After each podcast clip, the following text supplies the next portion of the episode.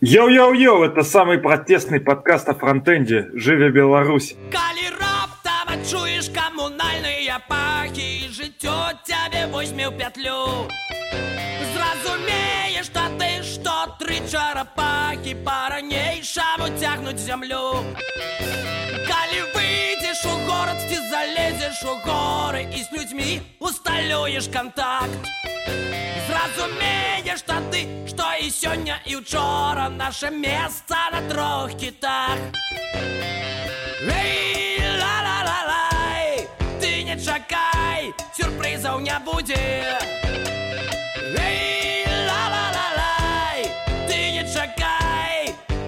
ты не чакай Не было Галілея і Боба Марлея, не было Сальватора Далі не Ленина, не Леннона, не Карла Линнея А киты и чарапаки были Эй, ла-ла-ла-лай Ты не чакай, сюрпризов не будет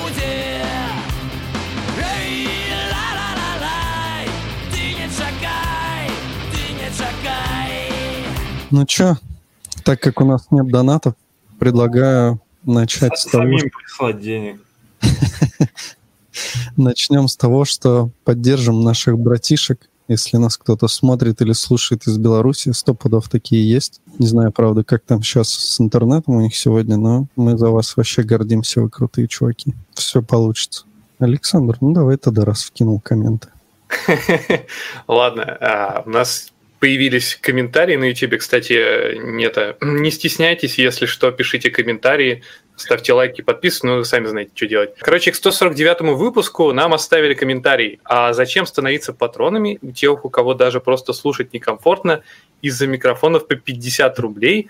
Уверен, если заглянете в аналитику, там не будет никого, кто прослушивает это от начала до конца. Ну, во-первых, э, давай так, Сань, сколько твой микрофон стоит? Блин, я не помню, что-то под сотку баксов. Это примерно 7 тысяч рублей. Ну, мне казалось, что мы примерно за такие, может, чуть подешевле. Я не помню, за сколько мы играли. А, Blue Yeti под десятку стоит, если не дороже. Соответственно, ну, примерно, давайте округлим, 16 э, тысяч рублей. Э, Соответственно, четырех у нас у каждого микрофон по 4 тысячи рублей. Да, на самом деле, ну, тут проблема же не в микрофонах, скорее. С микрофонами-то там э, почти у всех, кроме Ромы, наверное, ну, ст- стоят микрофоны другие.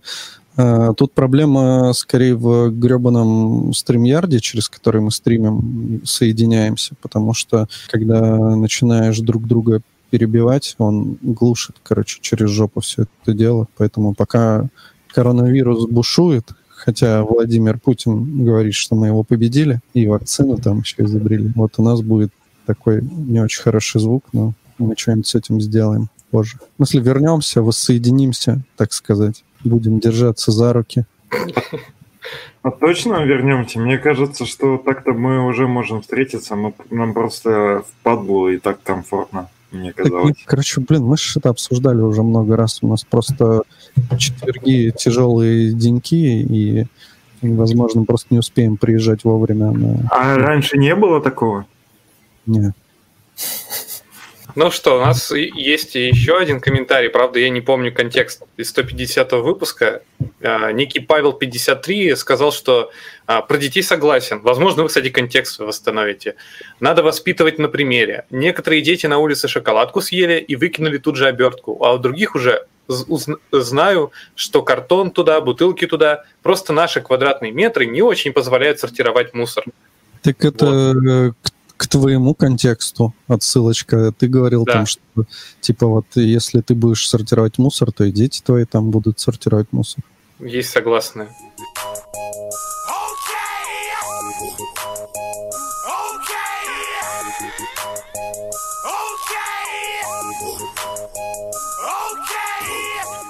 Ну что, обсуждаем самую крутую тему, это React, да?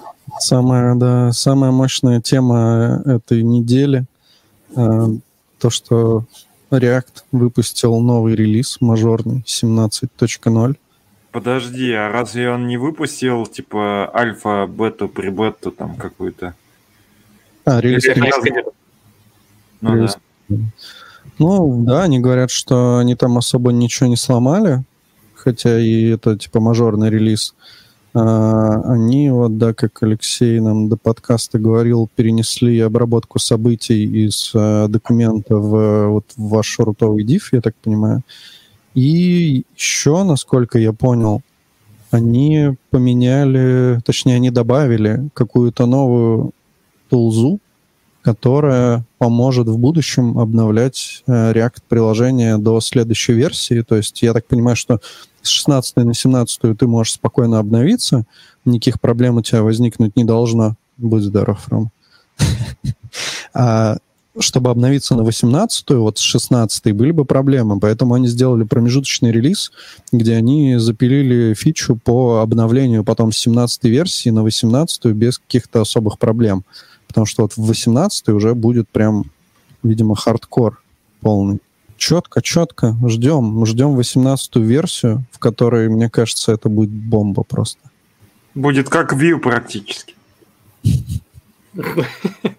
Пацаны, а как вообще разрабатывать на реакте? Вот признайтесь честно. Вот давайте ну, только вот без этих вот это круто, это лучше, чем Vue, это вообще прям... Я пишу только на ноде, избегаю React, вообще это не нравится мне. Хитрец. Чё? Чё? Подожди, Сань, можешь ну, еще раз? Ну, Саня просто вот уже компоненты на реакте, видимо, дописывает. Я задал вопрос интересный. А как вам вообще, пацаны, на реакте разрабатывать? Нормально, нормально, мне нравится. Но когда особенно а нет редакса, это вообще кайфец. А что не нравится? Это с интернетом проблемки, возможно, у меня. Что не нравится? У тебя, у тебя, у тебя проблемы. Саня, у тебя большие проблемы. Не такие большие, как у Лукашенко. Не такие большие, как у меня в штанах, и это не проблемы.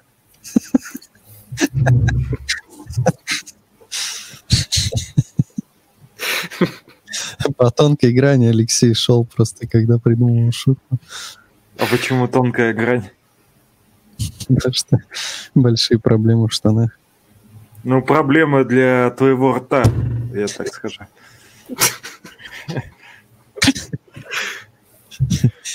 Короче, мне нравится, вот когда нет редакса, нет вообще никакого стейт-менеджера, отлично работает с React. У нас Redux Toolkit вроде тоже нормально. Но бойлерплейтик есть, конечно. Еще Рома у нас ничего не сказал про React. Он, Ты кажется, сказал, хранит... что надо без восхвалений рассказывать. Без восхвалений я не могу. Это замечательная технология. На Vue я ни разу не пробовал, поэтому тоже ничего тут добавить. Я сейчас загуглю Redux Toolkit. Что это такое? Это типа, чтобы не писать так много экшенов, редюсеров и прочего дерьма, насколько я понимаю. Ну или как ты там проще писать. Ну, всякие экшен креаторы не писать, switch кейсы, вот эти все не писать. Там просто опишка. Ну, ты как бы также стейтом управляешь, там также есть редюсеры, но там это вокруг все настолько засахарено, что, в принципе, у тебя меньше возникает болей. Пишешь кейсы на всякий случай. Если ты хочешь какой-то экшен написать, ты пишешь create async tank, как бы и создаешь его. Там, короче, все так э, написано, что не надо тебе все это писать, короче, самому. В общем, как-то так это и выглядит, да. Но в целом все равно все многие встаются проблемы. Переходите а вы... на GraphQL, не будет никаких проблем. Никогда не задумывались, э, когда фронтенд приложения успели стать настолько сложными, что мы начали рассуждать о высоких материях?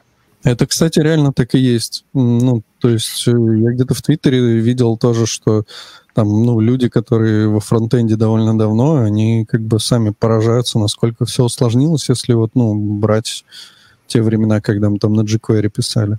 А мне кажется, ничего не усложнилось, просто компетенция разработчика увеличилась, фронтенд. Ну, то есть, э, фактически, ну, все равно, если ты берешь верстальщик, верстальщика, ну да, э, раньше он изучал jQuery и особенности браузеров, теперь э, вместо этого он изучает э, React. В принципе, ну, не намного сложнее, просто другие как бы знания. А если ты начинаешь уже там SR настраивать, там всякие сборщики, веб-паки и так далее, это уже типа дополнительная компетенция, там всякие BFF и тому подобное, редакции. Там же вот в Тинькове, например, у них отдельно люди пишут логику, отдельно верстают. Соответственно, те, кто просто верстают компоненты, они им по уровню, я думаю, они такие же, как и верстальщики были лет пять назад. Просто знания чуть-чуть другие, но по сложности мне не кажется, что там на реакции гипер-супер что-то сложно. Компонентики верстать. Строить как бы сложно, архитектуру сложно. Но ее, кстати, блин, ты попробуй на реакте, точнее, на старом стеке построить э, такое же приложение, как и вот ты сейчас делаешь там, которое тебе кажется сложно. Но и тогда было сложным.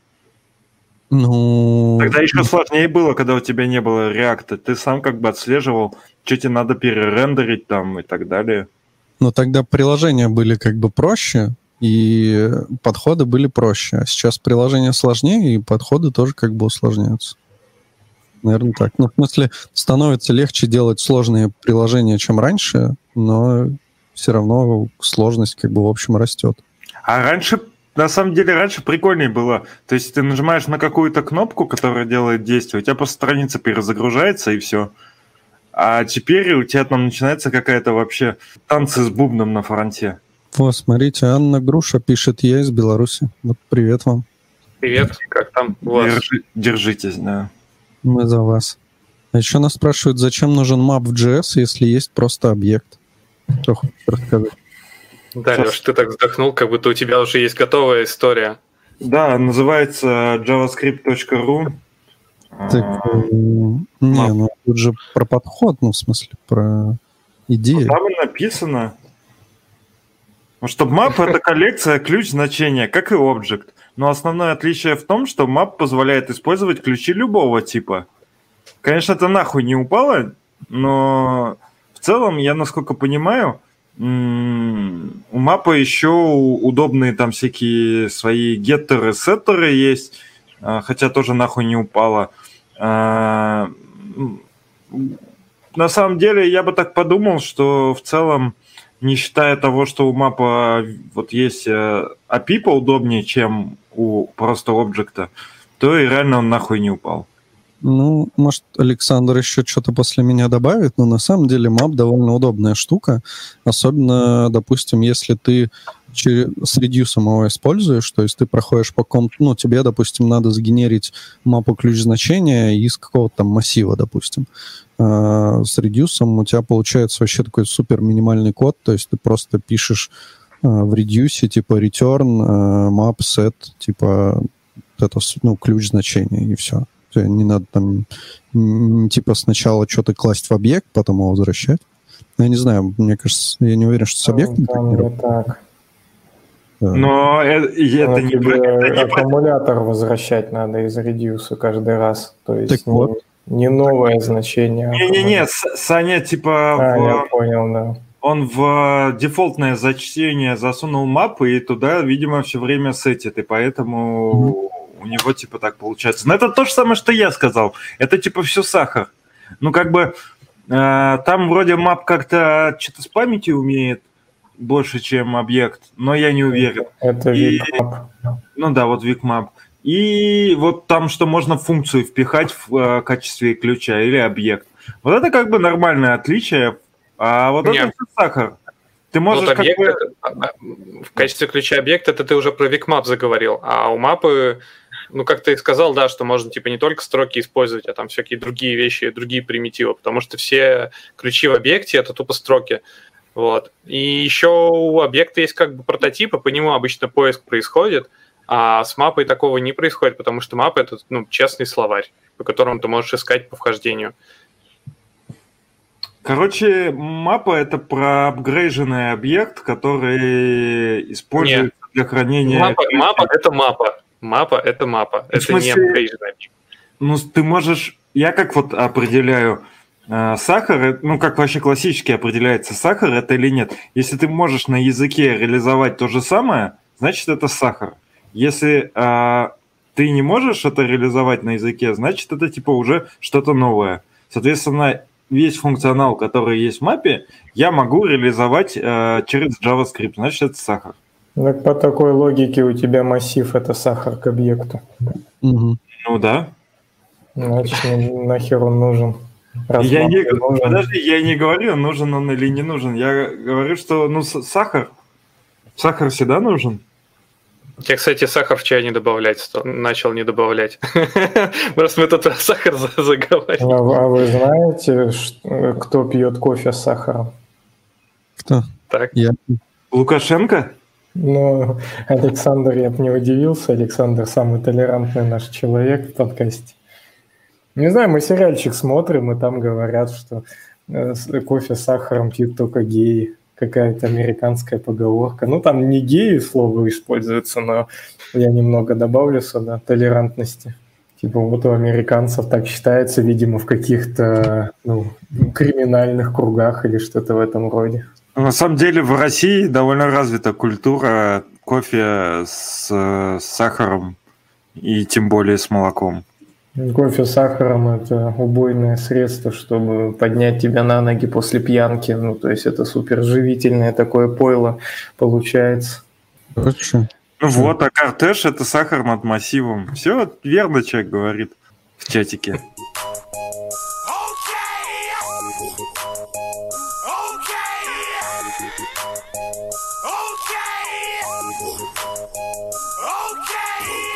Знаете, какую темку можем обсудить? Тоже мне не особо интересно, но кажется, что вы любители подобное пообсуждать. Э, в JS Underhood на этой неделе поднимали тему, норм ли использовать пик и omit для типов в TypeScript. Что у тебя есть, допустим, некий тип, и тебе нужно только часть из него, и ты такой берешь и пикаешь из него что-нибудь как по мне, это всегда вообще какой-то лютейший зашквар, потому что ну, это создает какую-то связность, и, чувак просто не хочет новый тип создать, написав в него три строчки, ему кажется, а раз в том тип, типе уже было э, эти же три строчки, то значит и здесь. Ну, то есть он не всегда думает о том, что эти сущности вообще никак не связаны, просто и в ней, и в ней есть ID, name – я не знаю, там еще какая-нибудь поебота, и из-за этого он считает, что можно пикнуть, хотя по факту это тупо другой тип. Не, ну ты правильно говоришь, но тут просто изначально проблема в том, что люди, ну, то есть, да, так как ты сказал, неправильно делать, и так делать нельзя. То есть нельзя делать новый тип на основе другого типа, если они никак не связаны, и это вообще другая сущность. Но вообще пик там и омит тот же, как бы он э, иногда довольно полезен, потому что тебе, ну, тебе иногда действительно нужно заэкстендить какой-то тип или, допустим, взять из э, типа только какие-то определенные значения. Например, ну, тебе приходит какая-то большая сущность, и ты хочешь э, куда-то прокинуть, допустим, не всю сущность, а только ее часть. Почему бы тебе пиком не взять оттуда что-то? Ну, вот я не сторонник таких тем, потому что э, когда ты начинаешь размышлять об этих вещах, что так, вот э, та функция у меня не должна всю сущность знать, она должна знать только часть этой сущности. И ты такой придумываешь, что вот сюда я запихну только часть сущности, и для этого пикну из той сущности вот это все. Либо создам там новый тип, неважно. И в итоге потом, когда тебе, не знаю, там через два месяца нужно на, на три поля больше – в этой функции, тебе по придется пойти и везде тебе дописывать поля, а это еще если ты хорошо об этом помнишь. А ты, конечно, не помнишь, и тебе надо будет раскуривать. Одно дело, когда ты понимаешь, что ты всегда работаешь, допустим, с шестью сущностями какими-то, да, вот ты заходишь в папочку интерфейса, у тебя там какие-то шесть сущностей живут, и ты всегда такой, что перед тобой какая-то определенная сущность. Она прям целостная, тебе понятная, потому что в бэкэнде такая же и т.д. и т.п. А тут у тебя почему-то именно в этой функции какая-то поебота обрезанная. И ты не можешь понять, почему это. Начинаешь копать, и оказывается, что через четыре там прокидывания какой-то там херни через что-то там, это та же самая сущность. И тебе нужно где-то там далеко дописать эти четыре поля, в интерфейс добавить, и, и оно тогда там все пролетит. Ну, то есть это усложняет. Я, я не вижу проблемы, почему сразу нельзя туда прокинуть всю сущность и не париться об вот этой псевдочистоты кода, чтобы функция получала только что ей надо. Ну, то есть это все такие, мне кажется, уже устаревшие подходы какие-то. Ну, мое мнение. Бесполезное. Ну, Ну, типа, мне кажется, что пикомет это инструменты, которые существуют, и ими можно как пользоваться, как кривожопа, и везде использовать чисто для того, чтобы, типа, упростить себе жизнь, хотя в итоге ты себе закапываешь. А некоторых вещах, мне кажется, вполне полезно и удобно. Э, если у тебя есть какой-нибудь объект, и хочешь э, какие-то вытащить из него конкретные вещи, и хочешь передать в какой-то метод helper, то, в принципе, э, ты можешь как бы все равно иногда использовать и пик, и вполне нормально.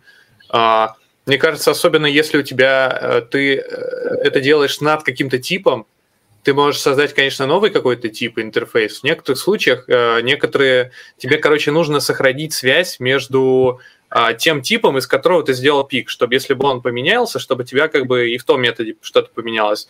И тебе не надо будет еще раз вписывать в двух местах, дублировать, что там, там стринг, там стринг, а если у тебя стринг там, то у тебя и там стринг. Но стринг это я уже так пример привел.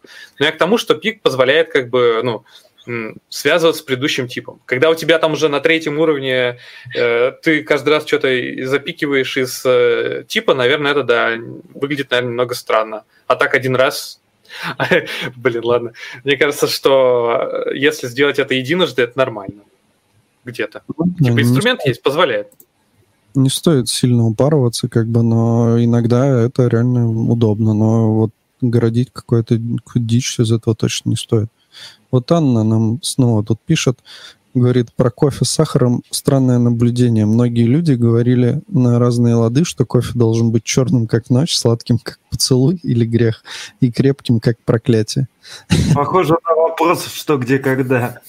На начало вопроса.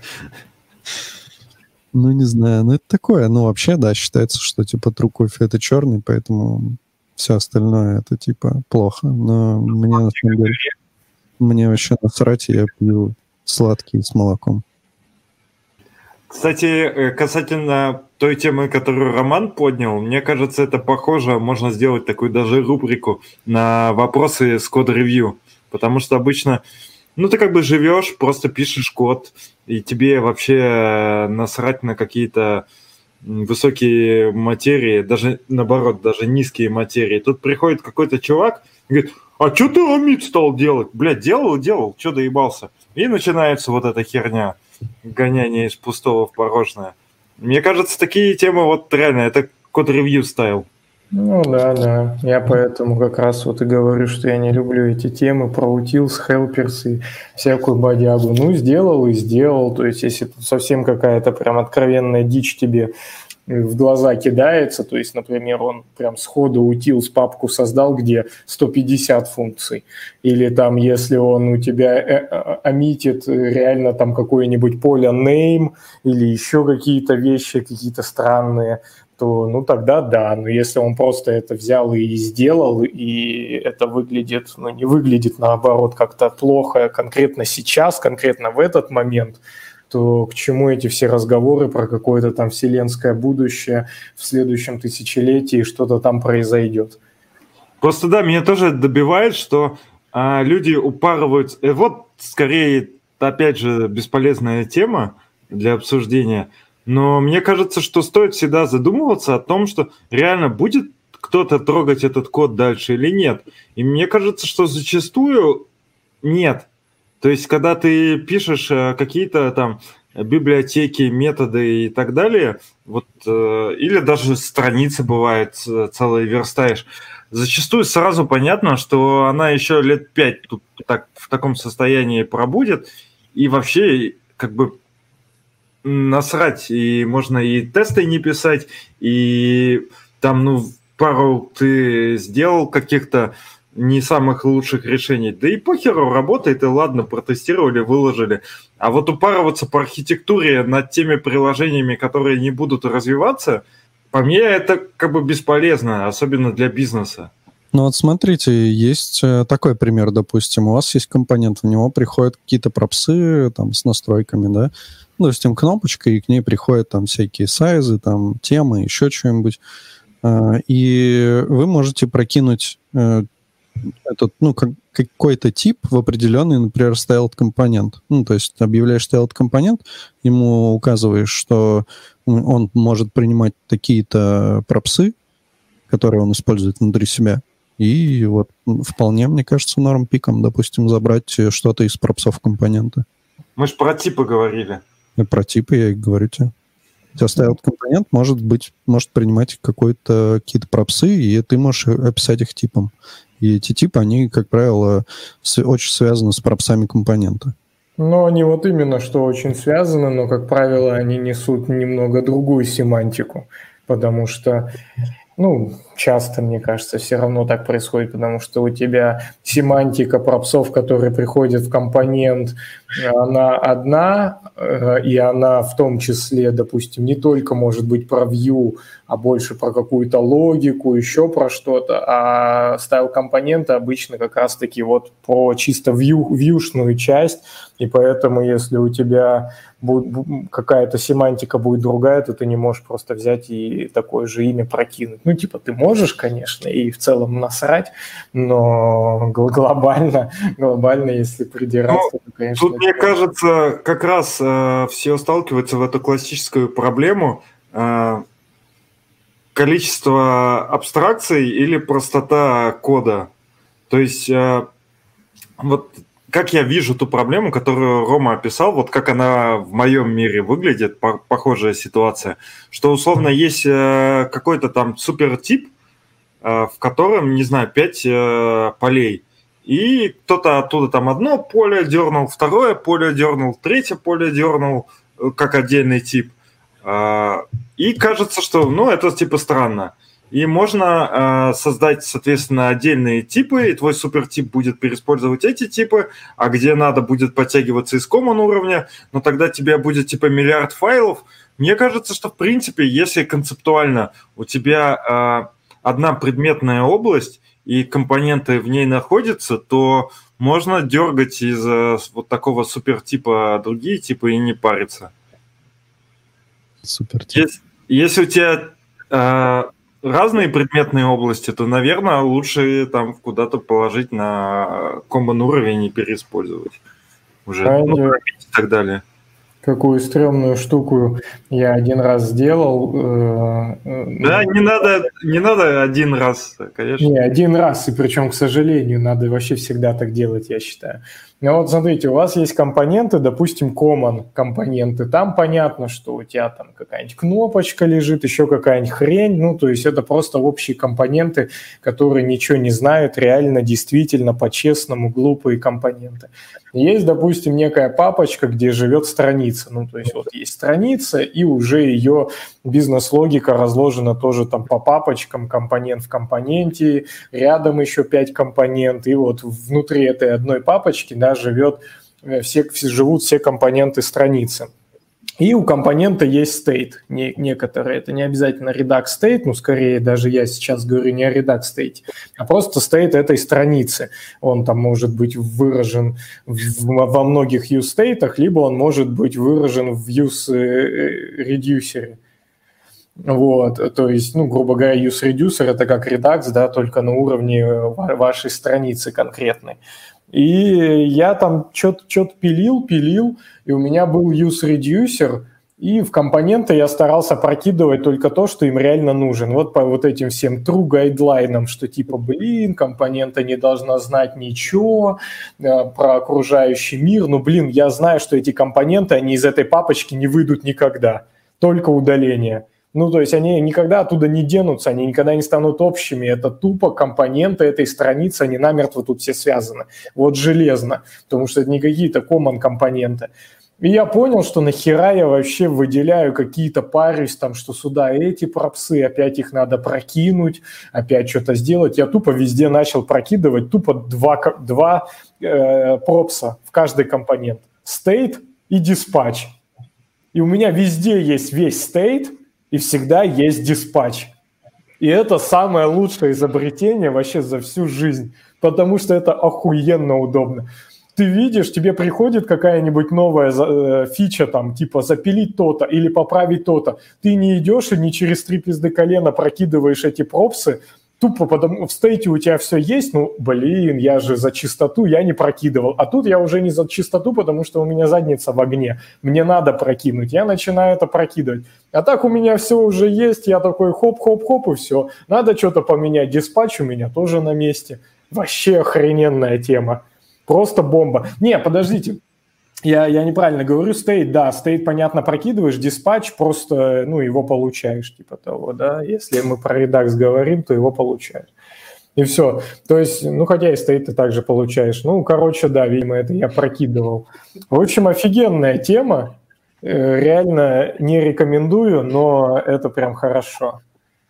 Ну, типа, знаете, есть любители там прокисший, прокисший кефир попить, ну, вот какие-то такие вещи. Ну, то есть им кажется вкусненьким, да, а, и нормально, что нет. В общем, супер удобно, не вижу проблем. Я просто, я только не очень понял а, насчет стейта, почему селекторами не пользоваться. Ну, типа, если ты вообще там в истории про Redux говорил, там же есть есть селектор. Ну, вот Можешь я не вытаскивать про тоже да. тебе надо.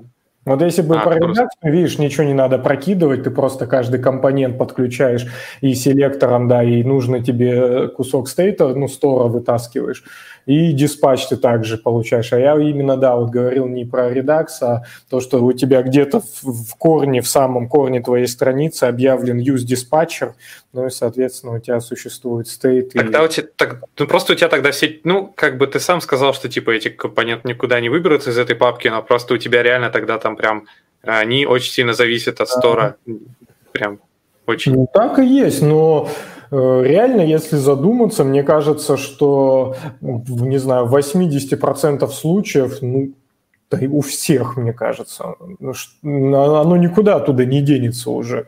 Потому что э, если ты понимаешь, что, условно говоря, это кнопка, то ты даже изначально этот компонент не создашь в этой папке. Ну, в общем, я к тому, что если тебе сразу же непонятно, что это какой-то компонент, который прям общий-общий, и ты не можешь представить больше двух мест на разных страницах, где это будет переиспользовать, то, скорее всего, эта сущность стопудово будет жить до победного на этой странице и никуда с нее не денется.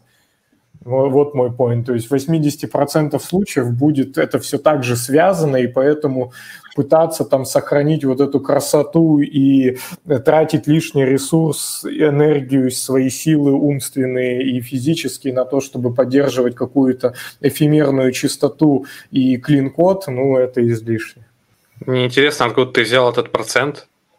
Из головы. Это, это, мне, кажется, э, мне кажется, что 80% великовато. И великовато для типа таких компонентов, которые ты считаешь не общие. Ну, типа, потому что явно, мне кажется, таких меньше. Ну вот, я вот это сделал, после этого вообще ничего там не произошло. Ну, то есть до, до сих пор все так же, и ничего никуда не выделилось и, я думаю, не выделится. Ну, как, как может выделиться какой-то там кусок просто, а, а, ну, прикиньте, вот, это, это как говорит, что э, ты строишь дом на даче, да, у тебя есть крыша, и ты такой говоришь, блядь, э, хочу баню построить, и давайте кусок крыши я сейчас оторву у себя и типа заиспользую и там, и там. Ну, бред же, ну ничего ты уже не оторвешь, он намертво там гвоздями прибит как бы.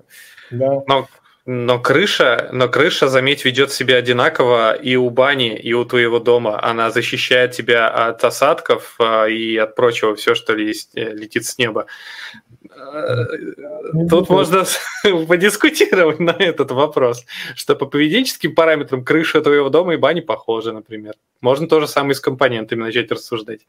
Похоже, но для бани тебе придется ее подхачить. Ну, например, ты хочешь цвет у бани другой, чтобы был. И плюс еще, ну, э, мы как бы немного такой вырожденный кейс рассматриваем, но баня это же другую функцию несет помещение, да? У нее должна быть другая там э, теплоизоляция или как это называется, то есть она должна больше тепла держать внутри. Э, и в доме может не быть там для печи, как для печи трубы, а в бане она прям полюбасная наверное, существует, и т.д. и т.п. И тогда ты начнешь подхачивать свою крышу для дома какой-то новой херней, и в итоге выйдет не пойми чего. Тебе легче для бани новую крышу напилить с нуля сразу.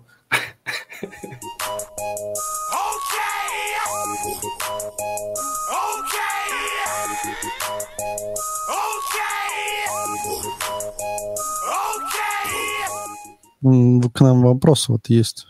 Есть ли у нас какие-то пет-проекты. Ну, во-первых, я все жду ваших э, лайков на, на Гибабеле. Потому что что-то там не очень все равно. Не знаю почему. Ну, я не побоюсь этого слова, но у меня из нас самый популярный проект. 353 звездочки. Когда я попросил в Твиттере, мне в итоге за две недели 4 звездочки прилетело. Ну, у меня... Леша, у тебя висит, а, у тебя висит где-нибудь график э, DAO, прям, знаешь, такой графана, настроенный график от пэкэджа твоего? Нет. Типа активные пользователи за день. Да что-то кажется не очень там. На самом деле грустно без pet проекта. У меня раньше были pet проекты, это классно. Угу. У меня есть в зародке pet project библиотека, но я не, не знаю, как бы нужна ли она, и, возможно, она у меня сама из прототипа закопается сама по себе, а может нет. Мой последний pet project сдох на том, что я сначала его запилил на Create React App, потом решил переехать на Gatsby, потом решил переехать опять на Create React App, потом я решил переехать на Eleventy. Ну и, по-моему, на этом все закончилось. С Eleventy я уже подумал, блядь, затрахало это. Опять как будто back to, to, to, to, the past э, вместе со всем этим добром, типа там, э, паки, паги, эти и так далее. В общем, я уже совсем отчаялся. Это все, на секундочку, произошло до первого релиза. Back in the days. Да. У меня зато есть прикольный проект, Clean Code JavaScript. Я это 200 тысяч лет назад сделал, 4 года назад даже вот последний, ну не последний комит, а тут, в общем, есть файлики, которые 4 года назад обновлялись последний раз. И тут прикол не в звездах, а прикол в форках. Я вот сейчас решил посмотреть что 52 форка, прикиньте, чуваки, у вот этой моей либо. И как бы откуда, блин, это взялось, я хер его знает. В какой а сколько, бы... а сколько звездочек? 200 с чем-то тут. А это что за, что за библиотека? Ну, клин-код JavaScript. Вот я только что вам рассказывал, как true, true код писать со связностью, со всеми ништяками. Вот. А когда-то я исповедовал другую религию она называлась CleanCode. И, в общем, ну, есть репозиторий чувачка типа CleanCode, адаптированный для JavaScript. я в какое-то время, в те годы, взял эту либу и перевел на русский язык. Ну, то есть это была, по-моему, первый, первый перевод на русский язык этой, этого репозитория. Но суть в том, что меня прикалывает, что тут 52 форка, видимо, 52 человека хотели внести свой вклад – некий контрибьют сделать, и в итоге хер там кто сделал. То есть ноль пул реквестов было. Вот если зайти в нее, а, ну пять закрытых даже, но, по-моему, а, ну это мой коллега. Тут четыре из них сделал, и пятый кто-то, видимо, еще какой-то чувачок. Слушай, тоже ну, коллега. Ну, ну, некоторые, не, некоторые форкают же по другой психологии и по поведению. Некоторые форкают, чтобы, например, там что-то поделать прям там, типа примера вот этого кода заиспользовать. Ну, чисто для себя, короче. То есть не обязательно, когда форкают, там типа обязательно тебе что-нибудь пришлют. Чтобы если ты удалишь его, потом он был у всех. Вот ну, нам просто... Да. Точнее, не вопрос, а пишут, я хотел поставить звездочку, но не понял, что этот нагибабель делает. Нагибабель is a blazing fast zero configuration tool to remove bad code from your project. Ну, все четко сказано. Как rm -rf. Ну, не совсем. Ну, ну, подожди, как rm а, -rf, только две точки слэш, две точки слэш. Ну, Леша, ну блин, ну не маркетолог ты, короче. Тебе же надо было сказать, это не просто rm -rf, это будущее вашего проекта. Ну, это... Кроссплатформенное будущее вашего проекта. Во-первых, это кроссплатформенное РМРФ. Начнем с этого. А вы видели, я просто пошел посмотреть, что там у нас с нагибабелем происходит. Он говорит, когда вас уже запретят. Нельзя же быть круче Путина. Я, я закрыл, да, видимо? Логотип вообще. Нет, сам этот человек и закрыл. Ну, вообще, там же вот весь код можно посмотреть. Он выводит, между прочим, эмоджи тебе консоль. Леша как будто в первый раз это видит. На самом деле не особо разглядывал, я только pull реквесты мерзал и все. И я продукт же этого проекта. Продукт оунер так сказать. Это, ну, RMRF он просто удаляет все, а этот удаляет только Всё. Самое плохое из вашего кода. То есть все. То есть все. Чуете, другая семантика. На самом деле, насколько я понял, э, поскольку никто не использует в продакшене нагибабель, то когда вот его человек попробует реально поиспользовать, там вроде есть некоторые проблемы. Ну, я так понимаю, что, во-первых, вообще непонятно, как его использовать. А, Но нужно написать. Наверное, нужно... Бля, я не помню. То есть была, была идея в том, что ты его ставишь, и при установке он тебе все сносит. Не знаю, так он работает или нет. Ну, должен так, да, работать. Ну тогда все четко. Просто добав... Ну тогда неправильно написано. Ну, Вот у меня еще migration гайда нету. Там работа не початый край. Андрей нам пишет, как думаете, работа по трекеру приводит к смерти твоих пет-проектов? Что вообще думаете про такой тип работы? Я не очень понял, при чем тут трекеры и пет-проекты? Ну, имеется, имеется в виду, что ты выделяешь время для своего проекта и занимаешься им определенное время. То есть, ну, как я понимаю. Я думаю, работа на работе приводит к смерти проекта. Да-да-да. Вот, э, чтобы ваш пэт-проект жил хорошо, нужно заниматься им на работе, я считаю. А у меня такое ощущение, что трекер здесь имеется в виду, что ты тасочки типа себе пишешь, что ты там хочешь делать. Типа трек, ну, доску там какую-нибудь заводишь, там канбан, не канбан. Ну, канбан, очевидно. Ну, может, не канбан, хз. Ну, я, конечно, скажу капитанскую тему, но все зависит от того, какие ты преследуешь цели и какой ты сам человек. То есть, что тебе, какой тебе подход ближе. То есть, если у тебя цель научиться чему-то, то да хер его знает. В принципе, как сказать, если таск, таски убивают всю радость от проекта, то не делай. Делай типа по наитию. Просто как бы разбиение по часам. а Платят часовой, но тогда это не про Pet Project. Pet Project — это твой личный проект, тебе за него вряд ли кто-то будет платить, это для себя такая штука. А если имеется в виду, что э, почасовая работа, когда ты работаешь на какой-то, ну, типа, как не фрилансер, ну, неважно, фрилансер, не фрилансер, то как бы, да, вроде нормально, но вот Пацура, Дмитрий и- известный в наших кругах наш братишка, он как бы работал, ну, он вообще говорил такую тему, что это нормально, когда ты работаешь на зарубежных каких-то чуваков удаленно, они всегда, ну, ты всегда работаешь по трекеру, да, и как бы он говорил, что это прям хорошо. Человек, он там, следующий комментарий, человек набирает, начинает выбирать заработать копейку на каком-то говне или идти кодить то, что хотел. Классический выбор. Ну, и, или делаешь и то, и другое, и просто не отдыхаешь никогда. Ну, можно по 4 часа в день работать, как наш братишка, которого уволили. Как ты. Не-не, я нормально, кстати, сегодня. Что это за братишка такой, не знаю таких. Ну, чувак, который статью написал про то, что можно на двух работах работать по 4 часа. Был в подкасте у нас еще. А, понятно. А, то мы одну только статью обсуждали. Андрей Мелехов, я и думал, что это за... Так, а что, кстати, кто-нибудь читал то, что Андрей написал? Я, Я- это многократно слышал. Да, я тоже тысячу раз слышал, я начал читать, и опять где-то там остановился на, на моменте PHP, SSR, и вот как, как бы как доклад я его смотрел, так же и на статье я до этого момента дошел и понял, что, ё-моё, я ж уже это опять все заново про PHP. Андрей же просто- К сути ближе сразу же. У Андрея же просто каждая итерация рассказа про BFF и про ноду, она, по-моему, начинается не типа не, не обязательно с какого-то нового контента, иногда она начинается с новой оболочки. Например, в этот раз, я так понимаю, он сильно э, радуется iPad и что на нем можно много чего писать и рисовать в том числе. Я так понимаю, что иллюстрации к этой статье были подготовлены именно в каком-то инструменте на iPad. За- заме- Замечаете, да, что типа, может, суть не меняется, но представление совершенно другое. Есть какая-то Надо изюминка.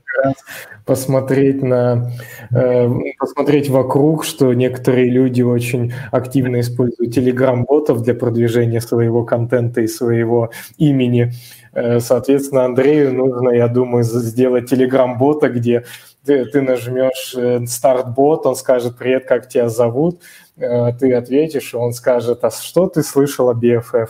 И вот начнется история PHP, SSR, и как появился BFF, какие его плюсы и минусы. Там же еще пришел типа чувак, Дмитрий Казаков, и начал писать очень много прям по всем пунктам э, текстов, и у них там с Андреем прям огромная-огромная такая дискуссия получилась. Можно, мне кажется, вот ее почитать будет потом довольно, наверное, интересно. А еще нам пишет наш товарищ, я прочитал пол статьи, и было ощущение, что все проблемы GraphQL решает. GraphQL — тема.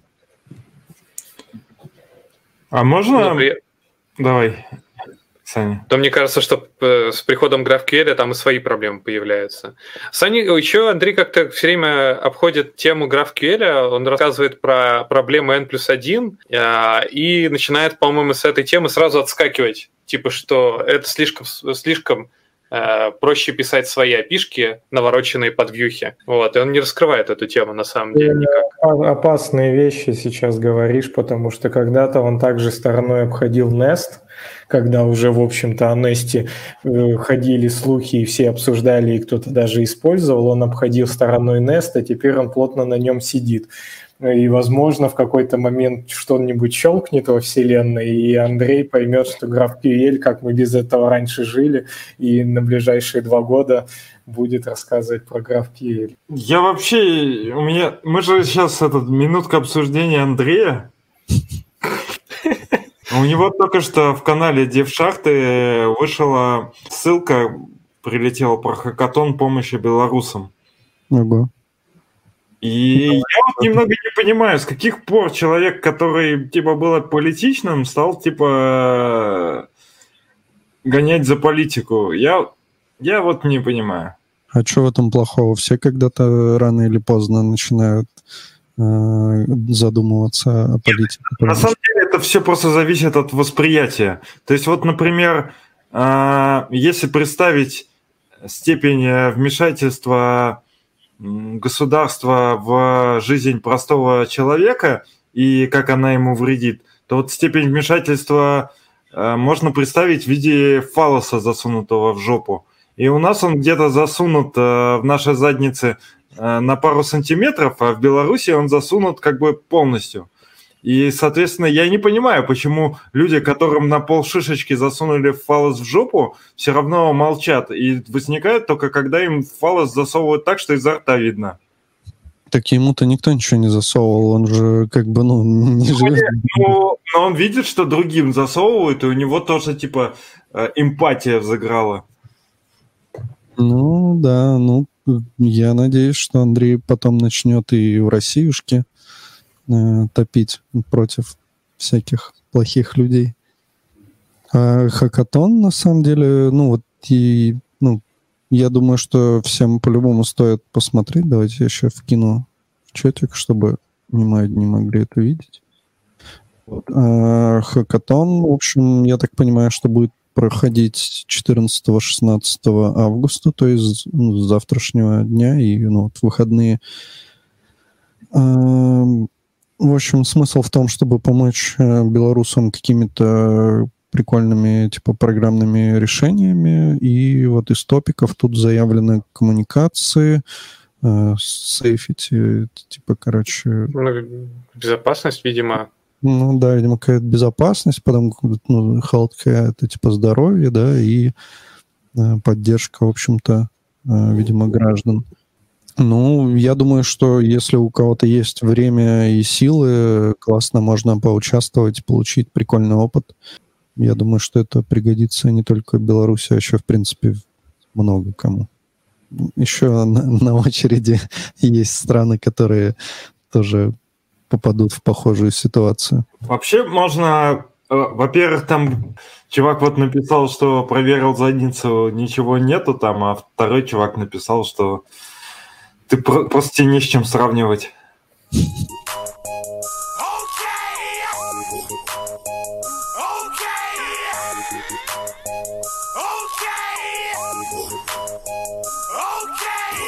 Вот Александр определил главную тему недели как React, а мне кажется, что главная тема недели – это Mozilla, уволившая 250 своих братишек.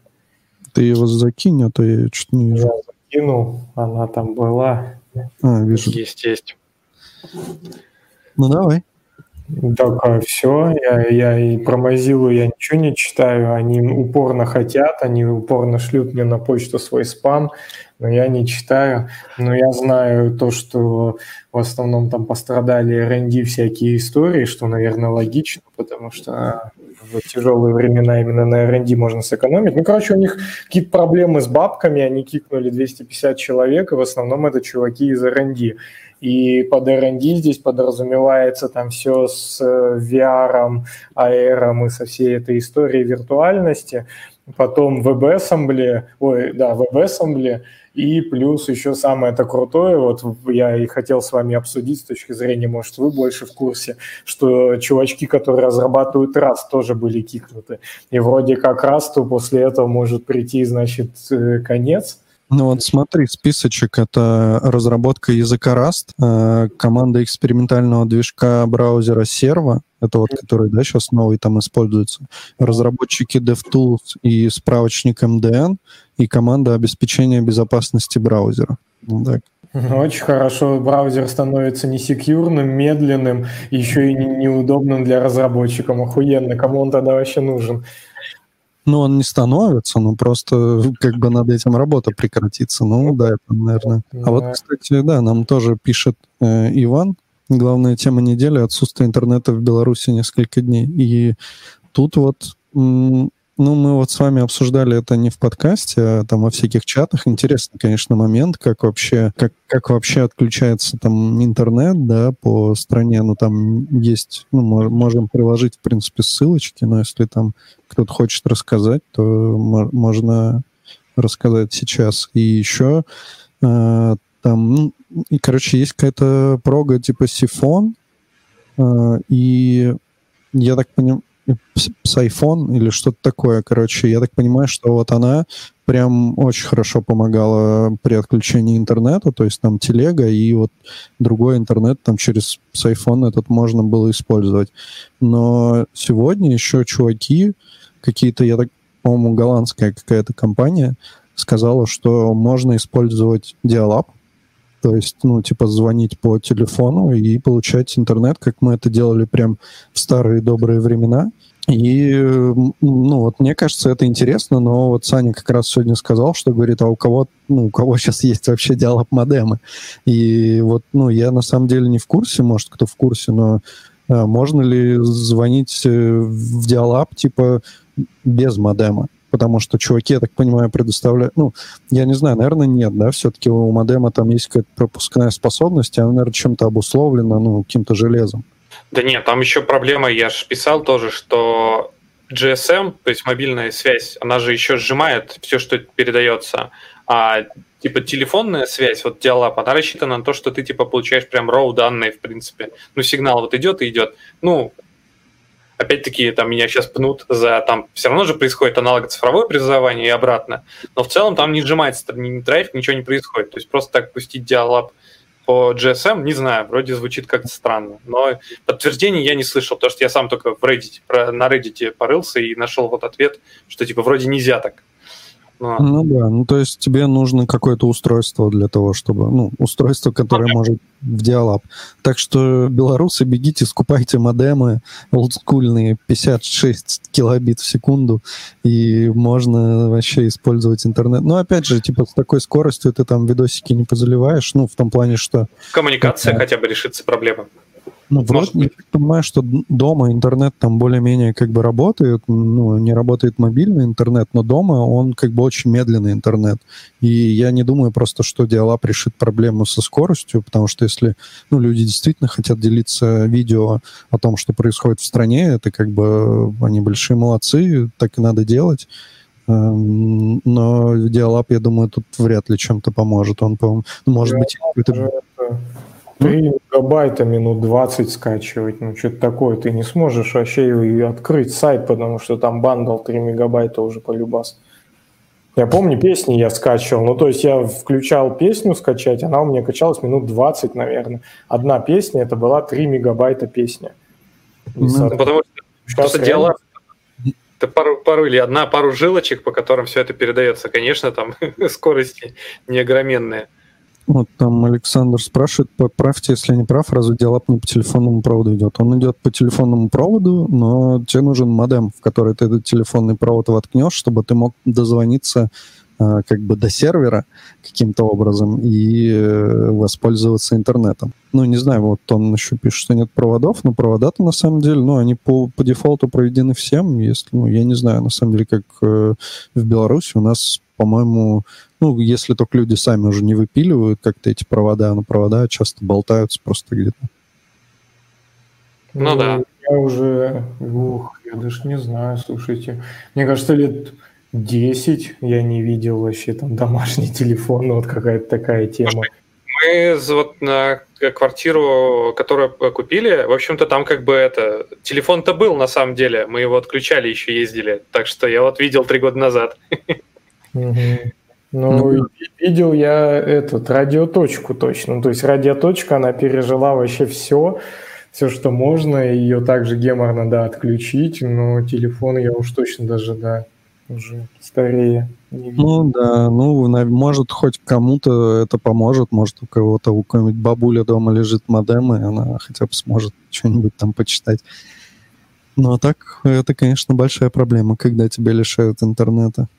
Ну, так у них там у них же там вообще соус. А, во-первых, там 8 магистральных провайдеров из 10, ну, как бы полностью а, рубились. Во-вторых, у них есть DPI, я так понимаю, э, поэтому, собственно, всякие стандартные системы обхода блокировок типа VPN, они иногда не работают, поэтому нужны всякие хитрые, маскирующие себя VPN. То есть у них там прям все по, по это по канонам, короче, тоталитарности.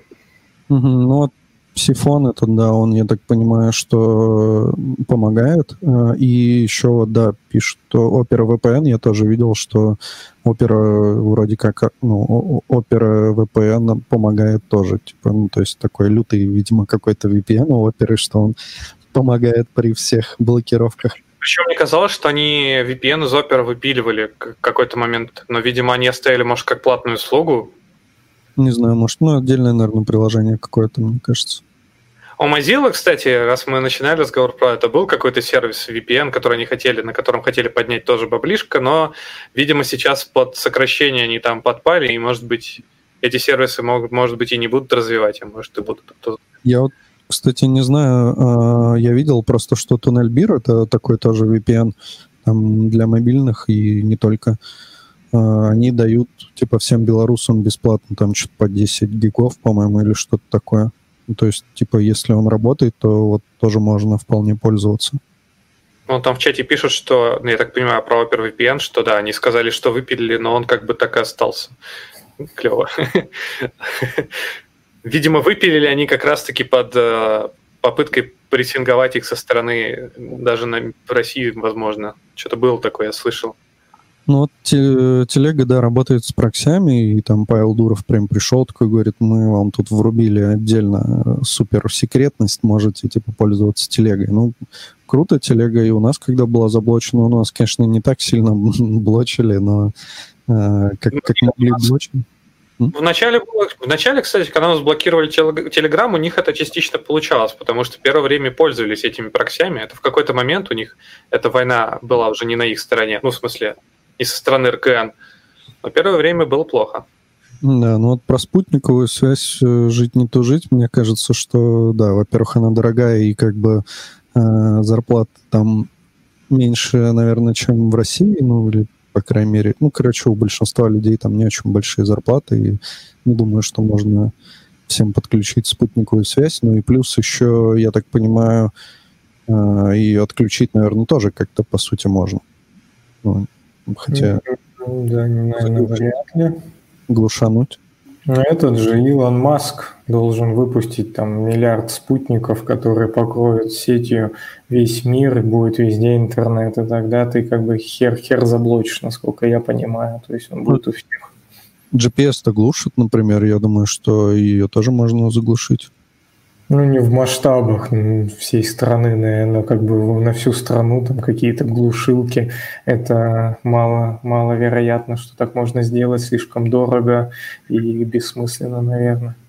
Вот это вот интересный реально вопрос. Нам Александр пишет, э, отрубили интернет, как обмениваться инфой, кроме как голубиной почты. Ну, а я так понимаю, что многие общались через СМС, и через а, обычную а, телефонную связь, когда, ну, мобильную связь, когда это было возможно, там иногда ее тоже, я так понял, рубили.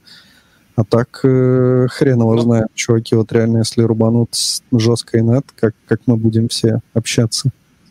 Ну, вообще мне в одном чате, в принципе, идея понравилась. У нас э, есть такой этот тайный пятый участник подкаста Леонид. Э, он уже предложил идею про межсети, а это тоже на самом деле тема.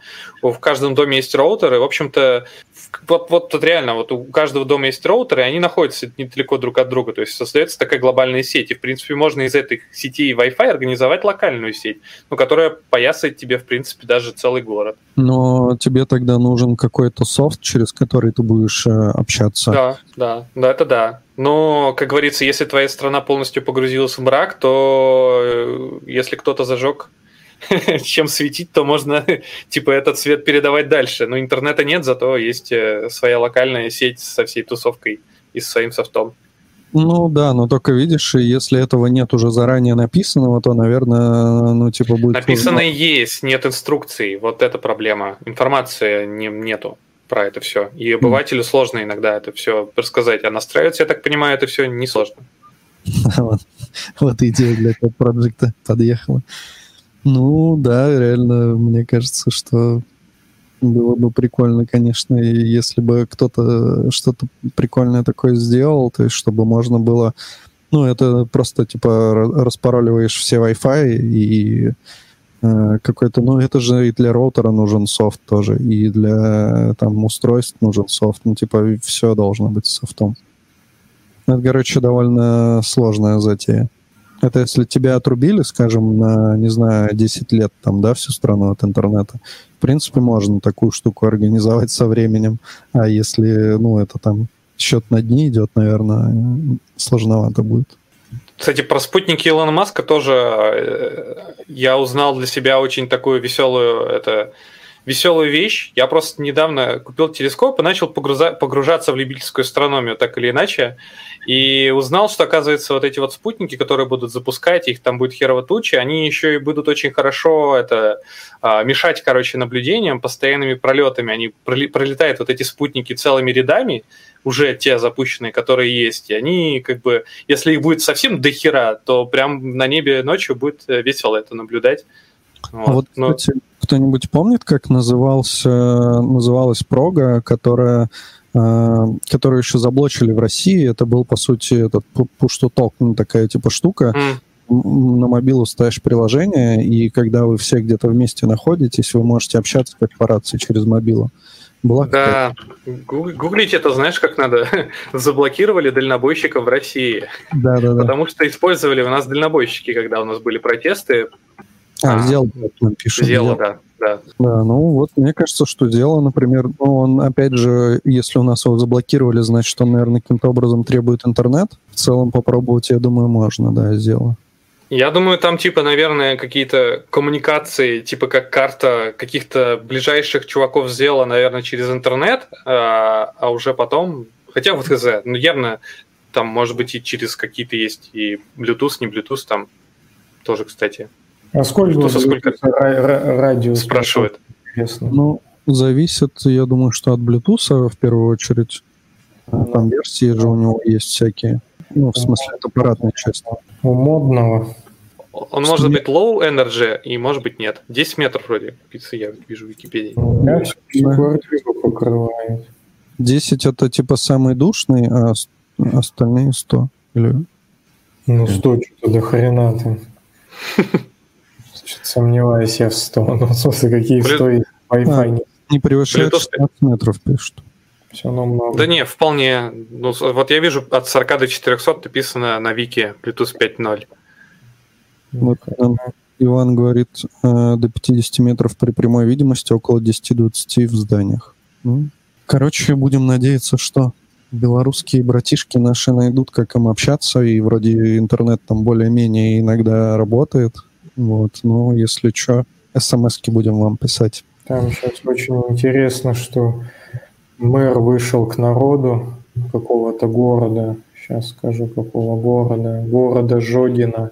Мэр вышел к народу, там дофигища людей, и отвечает на их вопросов, а они его прям ему накидывают в микрофон. Там.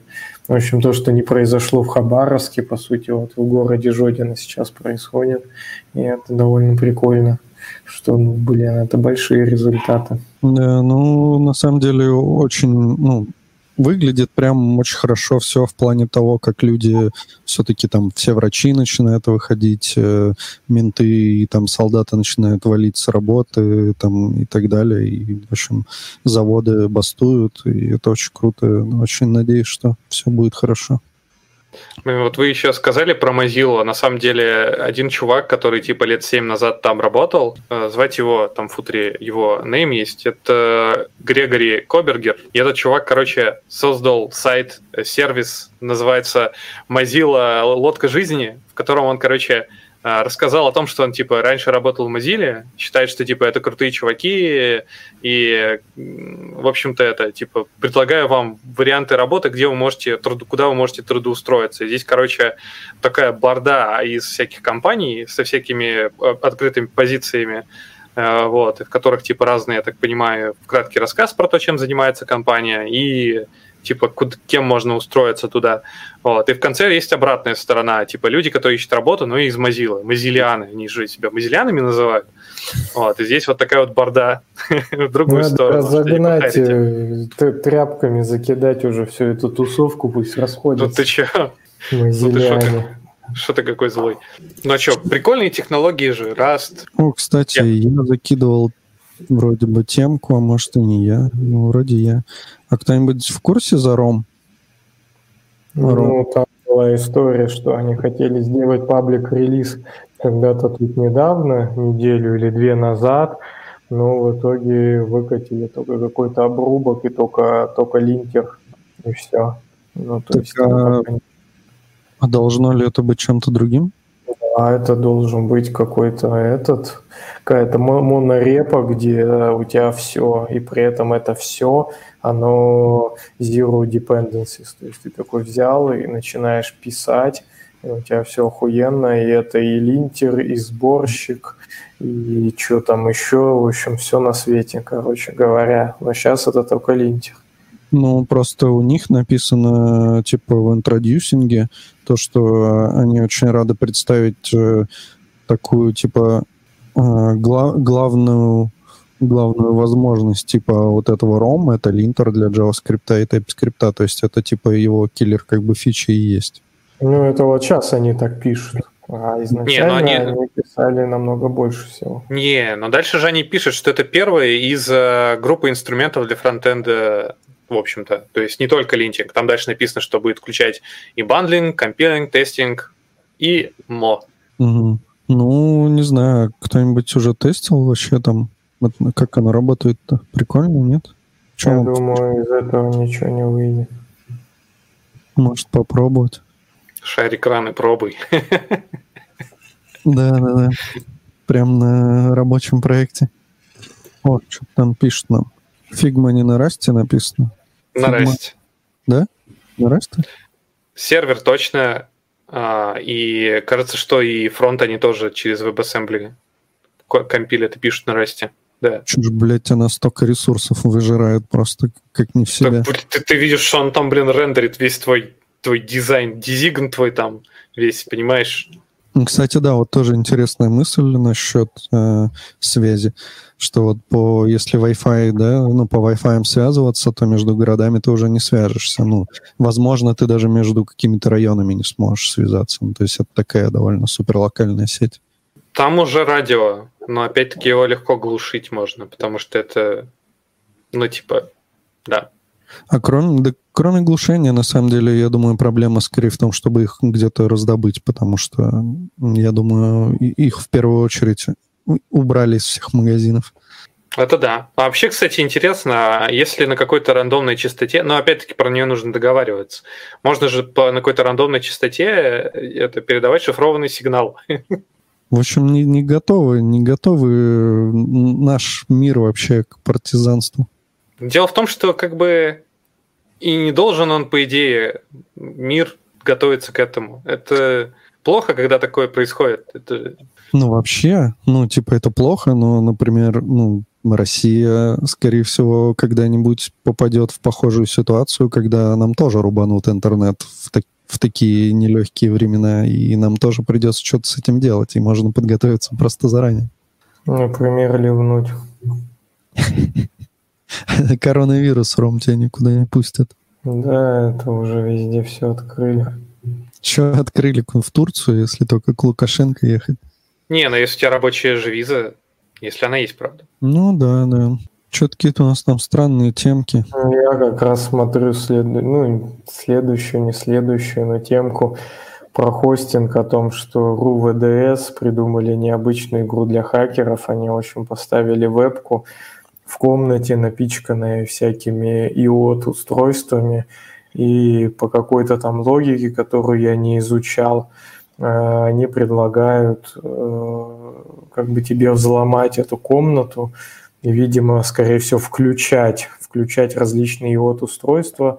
Тут есть какая-то лампа, вот ее кто-то включил уже, потом гирлянда, другая лампа, торшер. Видимо, когда ты все это что-то там навключаешь, то получишь денежный приз. А пока это все ты не включил, то у тебя в шредер падает куча бабла. И вот чем ты быстрее это все сделаешь, тем больше бабла останется не изрезанного шредером. И вот есть веб-камера, которую ты можешь наблюдать, как тут все это происходит. Может, оно даже и закончилось, потому что я тут мотать могу. А не, я мотаю, да, но в прошлое. Ну, короче, вот какая-то такая тема, как по мне, довольно интересно. То есть, ну, не знаю, почему-то именно это мне понравилось. Давно мне ничего не заходило, какие-то там конкурсы довольно выглядит симпатичная идея.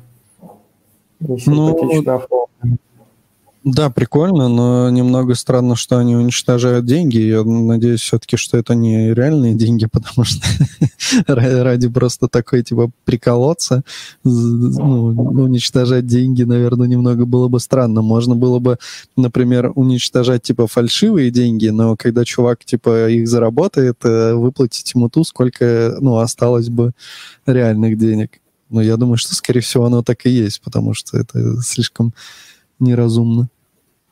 Никто ж не проверит, что там в Шредере в этом. Ну чё? Код там. Код Шредера. В, в, в, в этой фишке прикольная тема, ну, то, что соединяется виртуальный мир и реальный, так, типа, очень забавно. Мне из последнего вспоминается, что Хабр когда-то а, Короче, можно было где-то на Хабре зарегаться, свой никнейм с э, твоей статистикой, типа кармы вот этого прочего, и типа тебе э, на камере ты можешь посмотреть, как твой бейдж, который ты через сайт э, сделал, типа распечатывается или что-то такое. Mm-hmm. И там, типа, то ли куда-то это все отправлялось потом по почте или еще что-то. Короче, тоже какая-то такая фигня. Короче, можно было автоматически, по-моему, письмо куда-то отправить с этим. Что-то такое. Кстати, я думаю, что мы уже, наверное, будем, скорее всего, заканчивать. Вот там Иван пишет, что он пошел протестующим воды купить, он красавчик. А еще есть страничка, на которой собирают а, деньги для белорусов. Я так понимаю, что на оплату штрафов и прочих всяких штук. А, и я думаю, что мы можем прикрепить ссылочку, потому что, ну, судя по тому, сколько я там увидел знакомых лиц, там видно часть людей, которые тоже задонатили. Э, там ну, люди, люди могут э, захотеть, допустим, тоже помочь как-то, и ну, собрали уже, между прочим, 135 миллионов. Я не знаю, когда это все было начато, но, может быть, это как бы пошло немного раньше, чем протесты, я не уверен. Но все равно это очень круто, очень много. Хочется только да, пожелать э, удачи белорусам, чтобы у них как бы все разрешилось хорошо и не было вот, эти, вот этого всего э, насилия и всех вот этих вот действий, которые совершаются против них. Э, надеюсь, что все будет мирно, потому что смотреть на это действительно очень тяжело. Угу. Ну что, все, конец нашего выпуска. Подписывайтесь, ну, ставьте лайки. Живи Беларусь. Да. Все, всем пока. Пока. Пока. пока.